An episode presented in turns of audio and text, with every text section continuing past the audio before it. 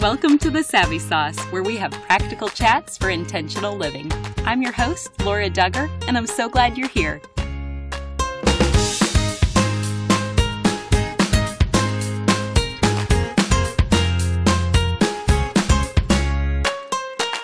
A Perfect Promotion is a promotional marketing company with locations in Illinois and Indiana. They specialize in logoed items as well as screen printing and embroidery contact them through their website, aperfectpromotion.com, and let A Perfect Promotion help you with your next business event or promotion. Sarajane Case is the founder of Enneagram and Coffee, and she is an incredible teacher of the Enneagram. Personally, she's extremely gentle, and when I invited her to be my guest, she quickly said she does not share the same faith as I do but I encouraged her. She has so much to share, and I wanted to learn from her.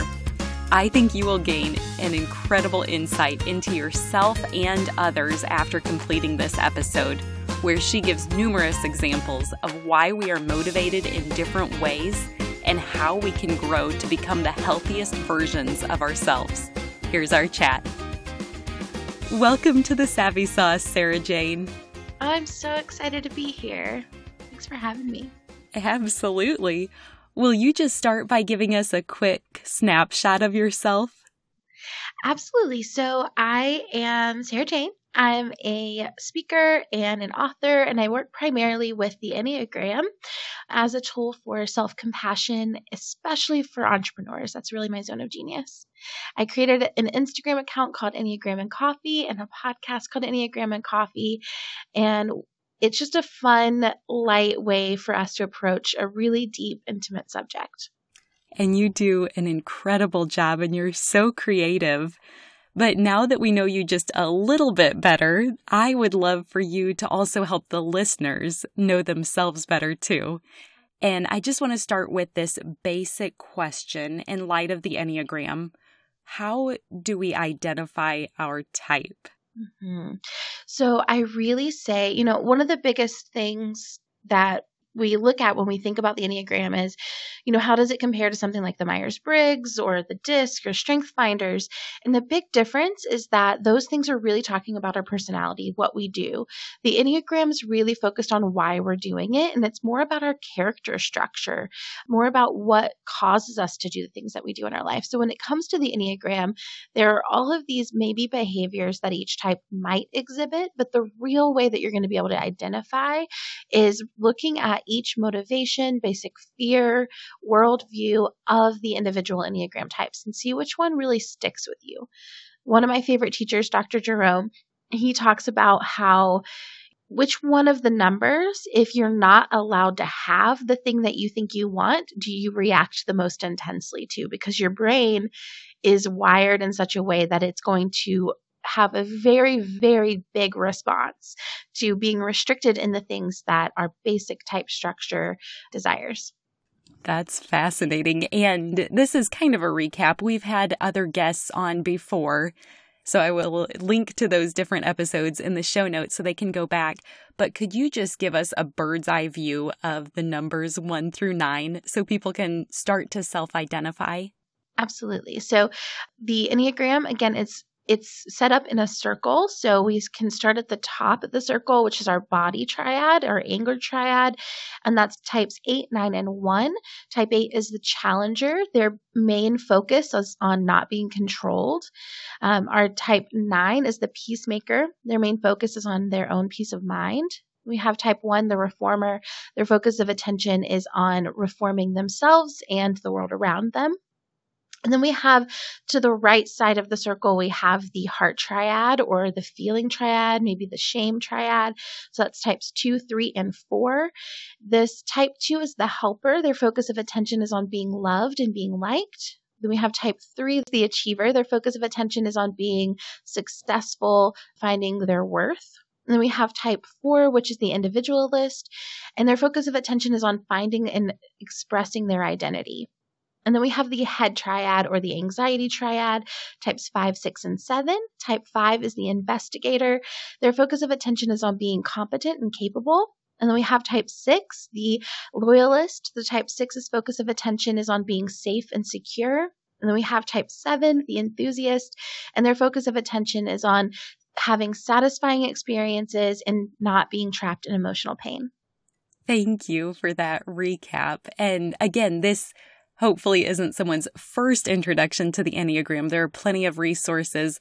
We're kind of anticipating you coming in already knowing your number or at least having it narrowed down to a few. And Sarajane, I think I've even heard you say before, it's such a process to discover your number through reading or podcasts. They can look at your Instagram posts. Are there any other ways that people could identify their number? Yeah, honestly, I recommend getting a good book or going to the Enneagram Institute website and really just going through and exploring them. A couple of books that I love are The Road Back to You is a really good entry point. Sacred Enneagram is really a compassionate viewpoint of it. And then Beatrice Chestnut, she wrote The Complete Enneagram, which dives deep into subtypes, which can really help you if you're kind of struggling on your type. You could be a counter type, or your subtype might exhibit a little bit differently than the core, the typical kind of stereotypical description of your number. So that might be a really good resource as well. Awesome. We will certainly link to those in our show notes at thesavvysauce.com and also on our resources page. So if somebody's already identified their number, can you briefly give an example of how the Enneagram is active and specifically by sharing more about where each of the numbers go, both in stress and in rest? Yes. So this is my absolute favorite part of the Enneagram because I think it is the most actionable. It's the most interactive. So each number moves to a different number in a season of stress or in a season of rest what this can look like, it can be circumstantial. It can be like maybe you're stressed in your relationship, but you feel really restful in your business, or maybe you feel vice versa. It can also look like a season, like I'm in a real season of stress, and so I'm showing up as this other number for a little while. It can also look like you, you know, how sometimes we intentionally try to be someone else. And so we might try to show up as our stress number, and that can be really stressful for us. So an example of what this can look like is if you are a type 7, let's say, and you move to type 1 in a season of stress. So and it can be an indicator that you're stressed out. You can see how you know, maybe you're starting to have really strong opinions about the things that people are doing in your life. You're starting to have some black and white thinking, some right and wrong thinking, which isn't necessarily in your typical type structure, but it's showing up. It's kind of rearing up. Or maybe you're being hyper self critical. That's a really good indicator that you're in need of some self care, some rest, some relaxation. Another thing that can happen though is that type 7s can try to live out of this one space because our society really rewards the type 1 energy of showing up every day consistently, you know, refining things over and over and over again. So a type 7 might try to live out of that space. And for them, that would just be really stressful. And this rest move down to five for our seven can look like being more comfortable spending time at home alone. It can look like going really, really deep into one subject instead of going shallow into lots of different subjects. The other thing to keep in mind with these lines is that you can intentionally climb up either of the lines. So a lot of times we hear earlier teachings of the Enneagram talk about how the stress move is to the lower levels of health of the number you move to. But a lot of Enneagram teachers now and a lot of the school of thought now is moving more toward you can climb up to the higher levels of health of that number as well, or you can accidentally slip down into the lower levels of that number. So a way that, you know, let's say a type 7 can move into type 1 would be really intentionally bringing routine into their life, bringing a little bit of consistency in, committing to the things that they have agreed to do, maybe taking the extra steps to really refine something instead of just putting it out there. So that can be an intentional use of the one that can actually prevent the lower level move of the stress because you if you create a good routine in your life, you might not have the same intense stress that you might have as a seven overbooking, overcommitting, trying to fit a bunch of things into a short amount of time, that kind of thing. So that's basically some ways to think about it. The reason that I like this is that it is actionable. So, right, you can pay attention to yourself. The Enneagram really is a tool for studying who you are and how you show up. And the lines are a really active way to do that to say, like, what part of me is a one today? What part of me is a five today? How is this showing up? Each number does move to specific numbers. So you can see on on the Enneagram chart where a number moves to in stress and where it moves to in rest by the two lines that, that are moving to it and from it. And if you said this is definitely your wheelhouse, let's just take some time and go through each of them. That was incredibly helpful for a seven. Um, let's just keep going with an eight. What are some examples of what it looks like for them to live in stress and rest. Mm-hmm. So our eights, when they feel safe, they feel open, they can move to two, which can be a lot more open, warm, loving, vulnerable. I like to say that eights are kind of like this ooey gooey center of a two inside of this like concrete armor shell. So eights really appear very hard and tough, but inside they are warm and ooey and gooey and loving. And when they feel safe, that shell starts to open up, that armor starts to come off. Now, what that can also look like on the low end for our type 8s is that they can really become over protective of the people in their lives, kind of over giving and overly loyal to the people in their lives to the point of, of burnout. And then we have eights move down to five when they're stressed out. So what that can look like is fives can really isolate, close themselves off. They kind of turn that that suit of armor into a big old tower that they hide inside of. And they can really become a lot more isolated and also a lot more I want to say indignant, but like I'm trying to find a nicer word, a lot more opinionated about what they know versus what someone else might know, really thinking that they know everything and that there's no nothing more to learn. The type 9, they move to type 3 when they are in a season of rest. So when they feel safe, they feel open, they feel comfortable, they're a lot more likely to go take action on the things they want to do, a lot more comfortable putting themselves out there, a lot more okay with being seen for who they exactly are. Then our stress move for the type 9 is over to 6. So type 9s can get into that worst case scenario thinking, a little bit of worrying a lot about their future discomfort and disqualifying ideas and, and things they want to explore well before uh, they even take action on it. Then we have our type ones. Our type ones move to type seven. So when they feel open, restful, comfortable, they become a lot more playful, a lot more spontaneous, a lot more comfortable with putting things out there, not feeling like they have to be perfect. They really value progress over perfection in that space and then they move down to four when they're stressed out or when they're in a season of stress. And what I see in, in a lot of the ones that I've worked with is that this is really coming from their place of repressing their anger. So ones will push the anger down and and it has to come out somehow. And sometimes this comes out in that deep lower levels of the four almost in a form of like desperation or intense and emotional expression and just being done with repressing and ignoring their anger and really needing that anger to be seen and heard and experienced. And also it can look like deep self abandonment really turning on themselves and not being there for self support then we have type 2. Type 2, when they feel comfortable and open and restful, they move to type 4, which just means they they're a little bit more self-referencing, a little bit more comfortable being on their own. Um, they might prioritize their needs over the needs of the people in their life, and they will be a lot more likely to reference, you know, what do I want? What do I need? And how can I meet those? They also are a lot more comfortable expressing their own identity. You know, what is it that you know, really putting a lot of that inner experience inward instead of all of their energy outward.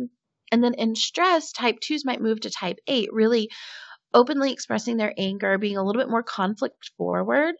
What can happen for a lot of times for twos is this buildup of resentment. They give, they give, they give, they give, and then they don't feel like they're getting enough in return. But they have kind of unmet expectations because those expectations haven't been communicated.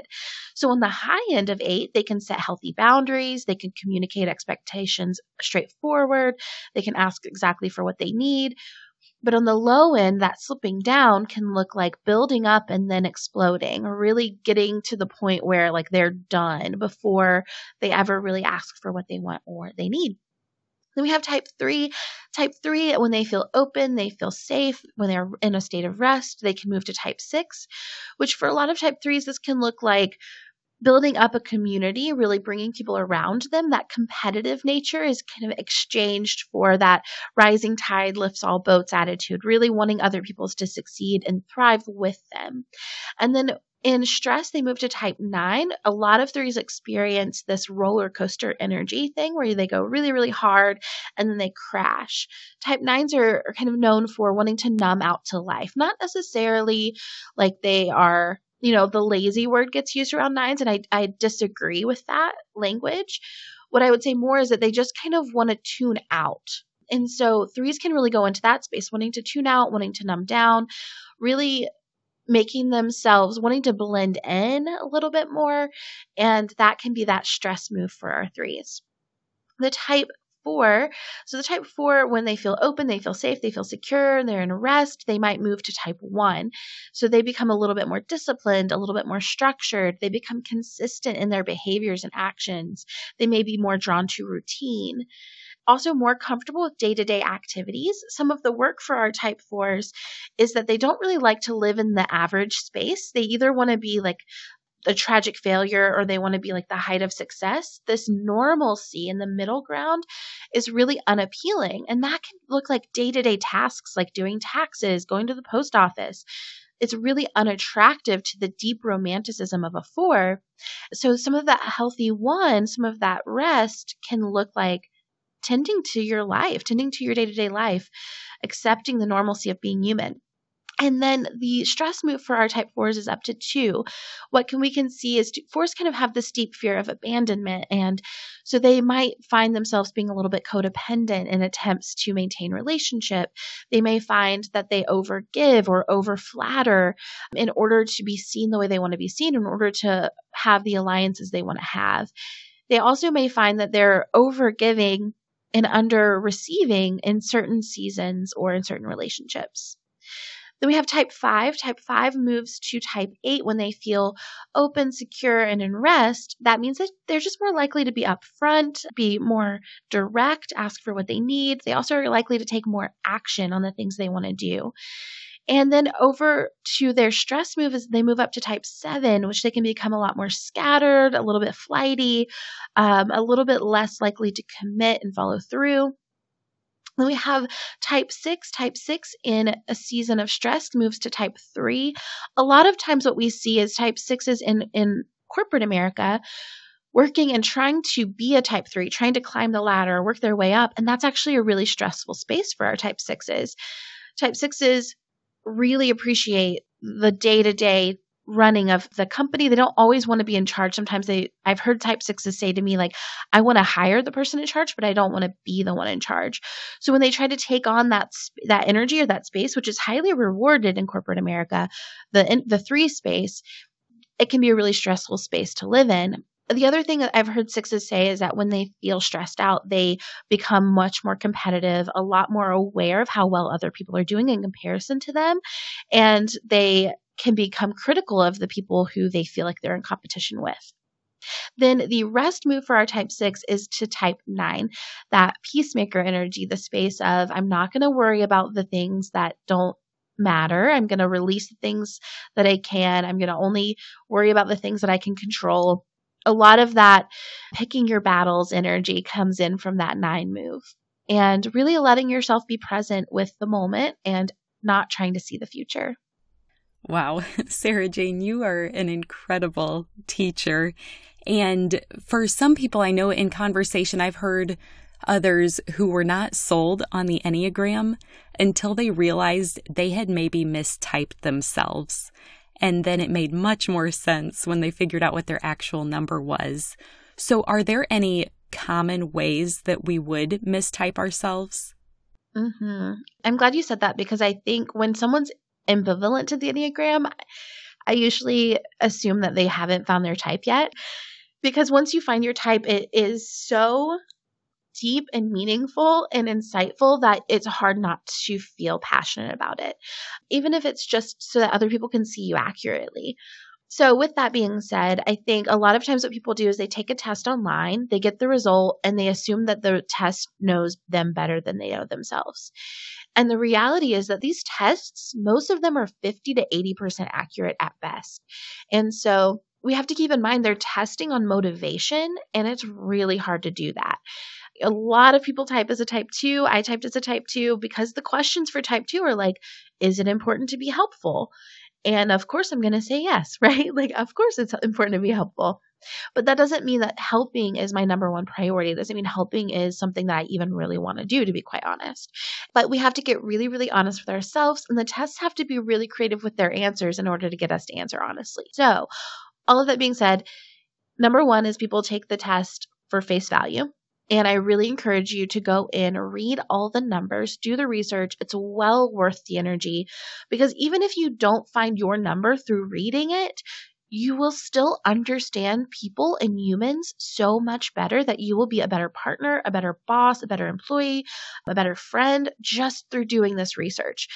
But I also think you're likely to find yourself in there as well. So read it all up and the other thing is, if you read all the types and you're deciding between a couple, you might want to start looking at do these numbers connect in any way? You know, if you think you're a seven and a one, well, we know there's a line between the two of those. So, which one could be your core type and which one could be the one you are in stress? Does that give you a little indicator?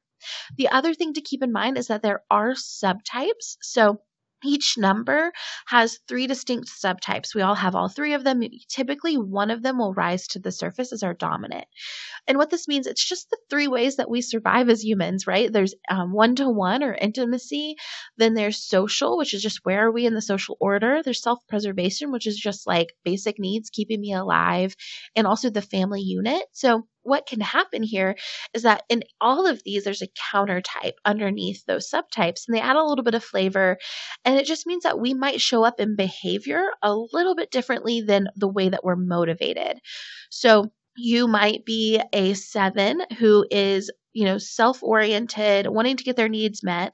But a social seven is aware, right, that if you focus on getting your needs met and you just do what you want all the time and you go after everything that you want, then the social order doesn't really have a place for you because you're going to get ostracized.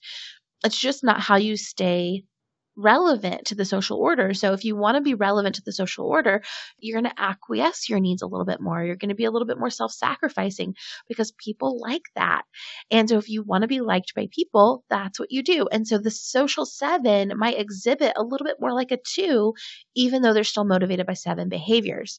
So if you go through the first few steps and you still can't type yourself, if you're feeling torn between two different numbers or three different numbers, you might want to really go into subtypes and look for the counter types and see if one of those fits you. And now a brief message from our sponsor. Do you want your logo on something? A perfect promotion will find a way to do it. A Perfect Promotion has been in business for over 30 years, and they are a company that truly cares about their client and their client's vision. Their mission is to provide value to a company's marketing strategy through promotional marketing items. They work with you to achieve your business or marketing goals while taking the burden of research off your shoulders. If you don't want to spend all day looking for the best brand of t shirt for your event, then a perfect promotion can do the research for you and send you all the options they think will best fit your needs. They will give you excellent service and pricing, which makes you never have to look anywhere else. I have worked with them to produce pop sockets and stickers for the Savvy Sauce, and I've enjoyed interacting with their friendly staff, and their products come out better than I could have hoped for. Check them out today at aperfectpromotion.com. Let's do a few more because those examples are really helpful. Let's just take nines. What mm-hmm. would each of those subtypes look like for a nine, and how would the counter type show up for a nine? Yeah, so we have each of the subtypes are focused on different things, right? So we have the intimacy, which is the one to one that's a little bit more um, wanting to make direct eye contact, wanting to connect on an intimate level.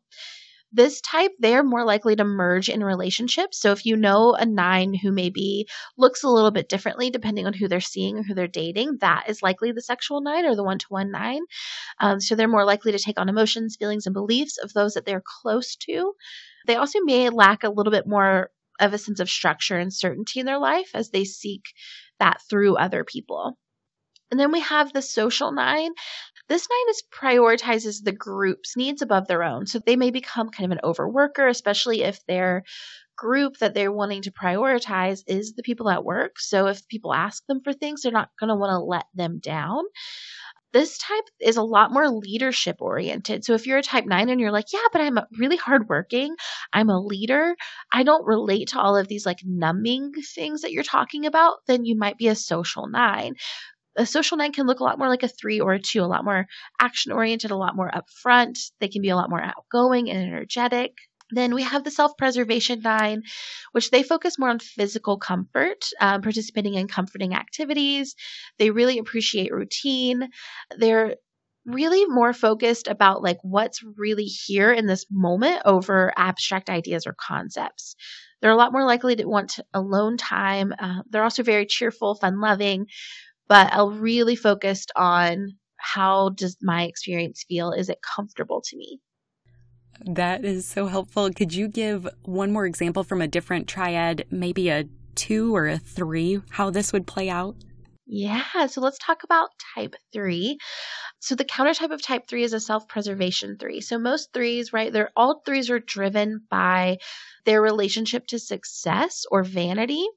Now, the self preservation three, they're going to have kind of a conflicted relationship to that. They're going to be a lot more likely to suppress that and not really want that to be upfront. Um, so they may want to be recognized for the things that they do, but be really quiet about it, but secretly wishing for it that might look more like a one or a six because there's this duty element to the to the self-preservation three this you know they're really put on the ground doing the work and they're not as focused on how they're being seen the self preservation three is also really self sufficient. They're focused on being the best at every role that they take on in life. So this can look like wanting to be the best mom, wanting to be the best coach, wanting to be the best, you know, employee. They're really focused on spreading that wide. They become a lot less appearance oriented, but really work hard to be great at everything that they do they kind of reject the desire to be noticed for their achievements, but that doesn't mean the desire is not still present.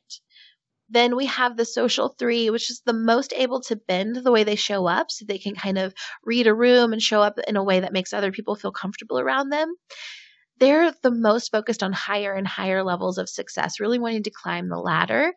They're the most competitive of the three subtypes, and they're focused on relationships that will help them achieve their goals. These are great networkers. They're always looking for who can I meet to help me get to the next level and they're a lot more likely to be wanting to be seen as successful and therefore can really struggle with imposter syndrome, feeling like they're overselling themselves while inside maybe they don't feel as qualified as they sound out loud. And we have the sexual subtype of three. And this is the type that's most focused on just finding a partner. They may not be as work oriented and may really prefer to feel beautiful over obtaining material success. They're really focused on finding the perfect partner or the perfect person to share their lives with. They're an enthusiastic supporter of the success of other people, which can mean that they have a partner who's highly successful that they're really proud of and they really want to lift them up. Really honestly for this subtype being attractive is plenty for them. There's a less of a drive toward achieving their own goals and more um, wanting to be desired. Okay and i want to keep elaborating on these but one other intruding thought that i'm having is it true that regardless of our number whatever our subtype is sometimes we're drawn to other numbers that have the same subtype. So a social three may be friends, most likely with a social seven. Yes, absolutely. So actually, there's a theory that we are more likely to spend time with people who have the same subtype as us than we are people who have the same number as us. Yeah, that we're just drawn to each other because we see the same things as necessary for survival. So it's a lot more comfortable. Okay, that makes so much sense. How did you find out about the Savvy Sauce? Did someone share this podcast with you? Hopefully, you've been blessed through the content, and now we would love to invite each of you to share these episodes with friends and help us spread the word about the Savvy Sauce. You can share today's episode or go back and choose any one of your other previous favorites to share. Thanks for helping us out. I've got this feeling of inclusiveness that it was so helpful to hear those three numbers. Can we just go through the rest of them and maybe start with one and work our way up with how this looks for other numbers with their subtypes? Yeah, absolutely. So we have the self preservation one, which is a little bit more likely to look like a six. They deal most with anxiety. They're focused primarily on striving for perfection. They're typically have this deep desire to have full control over their life in an attempt to predict the future. So that can look very six like. And we have the social one, which takes on the role of example. So they kind of think, like, I know the right way to be. Look at me. I'll show you what a good person is. They tend to be a little bit more rigid and flexible, less adaptable, um, and they're very confident in their view of right and wrong. If they're going to mistype, they might mistype as a five. And then we have the sexual one, which is focused on reforming other people. So they're not as focused on perfecting themselves, but really can be focused on perfecting others. Um, they can be a little bit impatient, a little bit irritable. They also are very strong and like zealous and they can really go for what they want and they feel very passionate about what is good and what is bad. They also don't often question themselves. There's not a lot of self doubt there. This type is the most likely to deal in what we call trapdoor behavior. So they might say one thing to the world, like, this is the right way to be, while having kind of a secret relationship to doing the opposite thing. So they might say, it's really wrong to smoke, but then like secretly have a smoking problem. So of all the subtypes, they're the most likely to do that.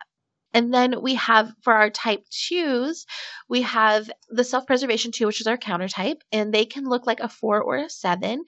They are more likely to exhibit cute or childlike behavior. They're a lot more playful. Instead of feeling like they have to earn love through action, they more really feel like they should just be loved for existing. Um, so they're more pleasure seeking. They're often actually dependent on other people, and they're a lot more guarded than other twos. They kind of have this push pull relationship to people that maybe a four would have. Then we have the social two. This is the one that can look the most like a three or an eight. They're ambitious, they're influential, they focus on serving environments like large groups of people. They really seek to be close to those in power, you know, in a similar way that a three would in terms of how do we network. They really want to get close to the people who are already successful. They serve others as a method to advance their career or their status. They're also the most aware of their public image, and they're often a leader. This one is generally more introverted actually than the other twos are. And then we have our sexual two, which this is the like flattering, flirtatious two. They have the hardest time letting go of love that isn't working for them because they find a lot of their value in those romantic relationships. They seek a strong bond with someone who will meet their needs. So there's kind of like this I'll flatter you, I'll make you feel good about yourself, and then you will meet my needs their focus of attention is on really winning over certain individuals. They often just seek to have their needs met by just the one person. So they really focus on how can I make you feel so good that you'll want to be around me and find me irresistible. Then we did type three, so we'll move on to type four. And type fours, their self preservation is the counter type for our four as well. All fours have this relationship to suffering the self preservation four has a conflicted relationship. So it's almost like they want to prove that they can endure a lot of suffering, that they are long suffering. They work really hard to get what others have that they feel they are lacking. So all fours have this sense of there's something that I'm missing that everyone else has. The self preservation four is going to work really hard to get it. Like they feel like they can earn that. Um, the self pres four is often a humanitarian they crave the struggle um, and may find ways to place themselves in the path of struggle. And what this means is like it can be as simple as wearing uncomfortable shoes and proving to yourself that you can handle it, or it can be as big as wanting to climb Mount Everest and wanting to prove that you're capable of doing that. This type can look a little bit more like a one or a three. They also call this one the sunshiny four. So if you have like a really bright, smiley four in your life, they could be a self pres four. Then we have the social four. This is the most sensitive of the subtypes of four.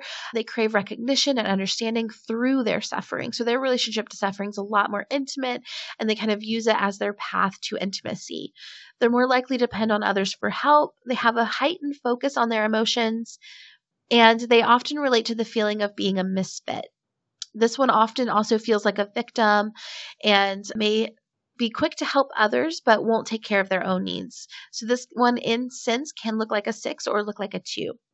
Then we have our sexual four, which is the most competitive of the subtypes of four. They believe that they have suffered so much that they should make others suffer. There's kind of this angry, assertive, demanding revengeful element to the sexual four. They hold a combination of feeling inferior while also craving to feel superior. So they might want to really prove that they're superior, even though internally they don't feel that way as much. This subtype can look like a type eight. Okay. And the counter type, that self preservation for what number did you say they most likely look like? They're most likely to look like a three or a seven. And what about the fives? So our five, there's a self-preservation five. This is the most boundaried of the fives. And it's kind of the clearest example of the five. Like they're the most introverted. There's kind of this belief that the outside world is hostile or intrusive. They struggle with communicating their anger and may withdraw instead of communicating. They're very private, very closed off. We have our social five, which may replace the connection to relationship with the passion for knowledge. So all socials have this desire to connect to the social order, but this one they're they're more likely to really focus on information over those connected relationships. This type is really in pursuit of a meaningful existence. They really want to live this really important life and they're, they're really only interested in relationships that have shared ideals. Um, they also have a strong sense of right and wrong, can have black and white thinking. Um, it's also the most social of the fives. This subtype can look like a seven or a one. They're highly intellectual, really information oriented. And then we have the sexual five, which is the counter type. They can look a lot like a four. So they're focused on finding this ideal partnership. So they place value on one to one connection. They're really intense, romantic, and emotionally sensitive. This is the type that's most likely to go into like utopian fantasies and a deep, rich inner world. They're the most emotional of the subtypes of five. So if you have a really emotional five in your life, they're probably a one to one five they're really in pursuit of this like ultimate intimacy. They really want to share in full transparency with just one person and having themselves, they want to be seen in full transparency and they want to see you in full transparency. And that's their main objective. And then our type six, we have the self preservation six, which is the most phobic of the subtypes, kind of the most in line with the stereotypes of our six. They're more relationship oriented. They really crave outside support. They're warm and friendly. They worry a lot about disappointing the people in their life, and they have a little bit more of a difficult time making decisions than the other subtypes. This type also carries a lot of shame and guilt for feeling like they have let people down or worry about letting other people down. The social, this type is more comfortable with relying on authority. So they focus on understanding and fulfilling their role in an organization or in a relationship. They want to know what is it that you expect of me and how can I make sure that I'm living up to those expectations they're in constant pursuit of like what are the rules here what are the expectations here how am i supposed to show up they believe that everything will go wrong, so they really focus on doing the right thing themselves. This type can become a lot more legalistic, a lot more oriented around a belief system, and really focused on how can I be in the right here. This type can look a little bit like a type 1 or a type 3. Then we have the sexual subtype of type 6, which is the counter type, or what they call the counterphobic 6, all sixes have a relationship to fear, but the counterphobic six, they, instead of running from their fear, they turn toward the fear and lean into strength. So when they're feeling fear, they may believe that you should lean into it and really run toward it. They're bold and they're fierce. They're often focused on being physically strong. They take on like this intimidating stance and they really want to be seen as powerful they have kind of a deep need to be contrarian. So they may focus on being the opposite of the group. So if there's a room of people and they're all really happy, they're going to want to bring that down by being sad or being the the opposite. If it's a room full of sad people, they might come in really happy and want to really lift the spirits of the room. They're going to kind of try and balance out the energy. And this subtype can look a lot like a type 8. So our type 8s, we have our self-preservation 8 which is focused on really going for what they want they're the least expressive, so they can be a lot more inward. They can look like a five or a one. They're a lot more like direct, productive, and we call it kind of like the quiet strength. They're not as overtly powerful, but they're just very strong, self confident, self aware, and they just know what they want and what they need, and not afraid to go for it. And we have our social, which is the counter type of eight. This type is service minded, they're loyal, they're friendly, they're aware and protective of the exploitation of other people. They're less quick to anger than the other subtypes and can really find themselves busy with projects or relationships, things they want to do they do also have this blind spot with their own needs for love or concern. So maybe they feel like, oh, everyone in my life needs me, but I don't need them, which can look like a type two or like a type nine. This type is also a lot more warm, appearing a lot more friendly, and a lot more aware of how they're impacting the people around them. Then we have our one to one or our sexual subtype, which is the most rebellious, the most contrarian. This type is the one, if you ever meet an eight who's like, yeah, I don't mind being a bad guy, like that is our one to one eight. Some eights just really don't mind being kind of conflicting or they don't really care what you think about them, right? They seek power and authority. They focus on all of the pleasures that life can offer them. They're also the most intellectual of the subtypes of eight and they really value loyalty. They may demand loyalty of others. They may not be as faithful in return, but they really expect loyalty to them. This is the most direct eight. Like you're probably not going to mistype if you are a, a. And we won't even have time to get into wings or orientation to time. But one thing I just want to be respectful of your time, but also ask could you just elaborate on how we relate to three of the types from different triads. I don't even know if I'm using the right language. Is that a tri-type? Oh, yeah, absolutely. So there's a theory around tri-types, which is that you have a dominant type in every center. So let's say if you're a head type, that would be your dominant type, would be your dominant head type, but then you would have a dominant type in the body triad and a dominant type in the feeling triad. And so what this can give you access to is just how these three things play together.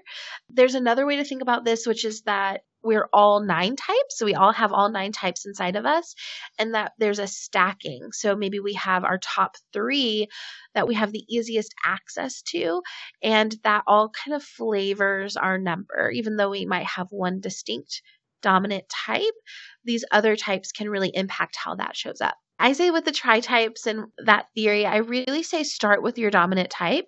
And then once you have a, a healthy relationship to that, then kind of start playing with some others and see how they play. And, and it can't hurt to explore even what part of me is every number and how can I play with that and see what that looks like in terms of growth for me. Well, Sarajane, I see why you have so much work that you get to do with this because it's an endless journey.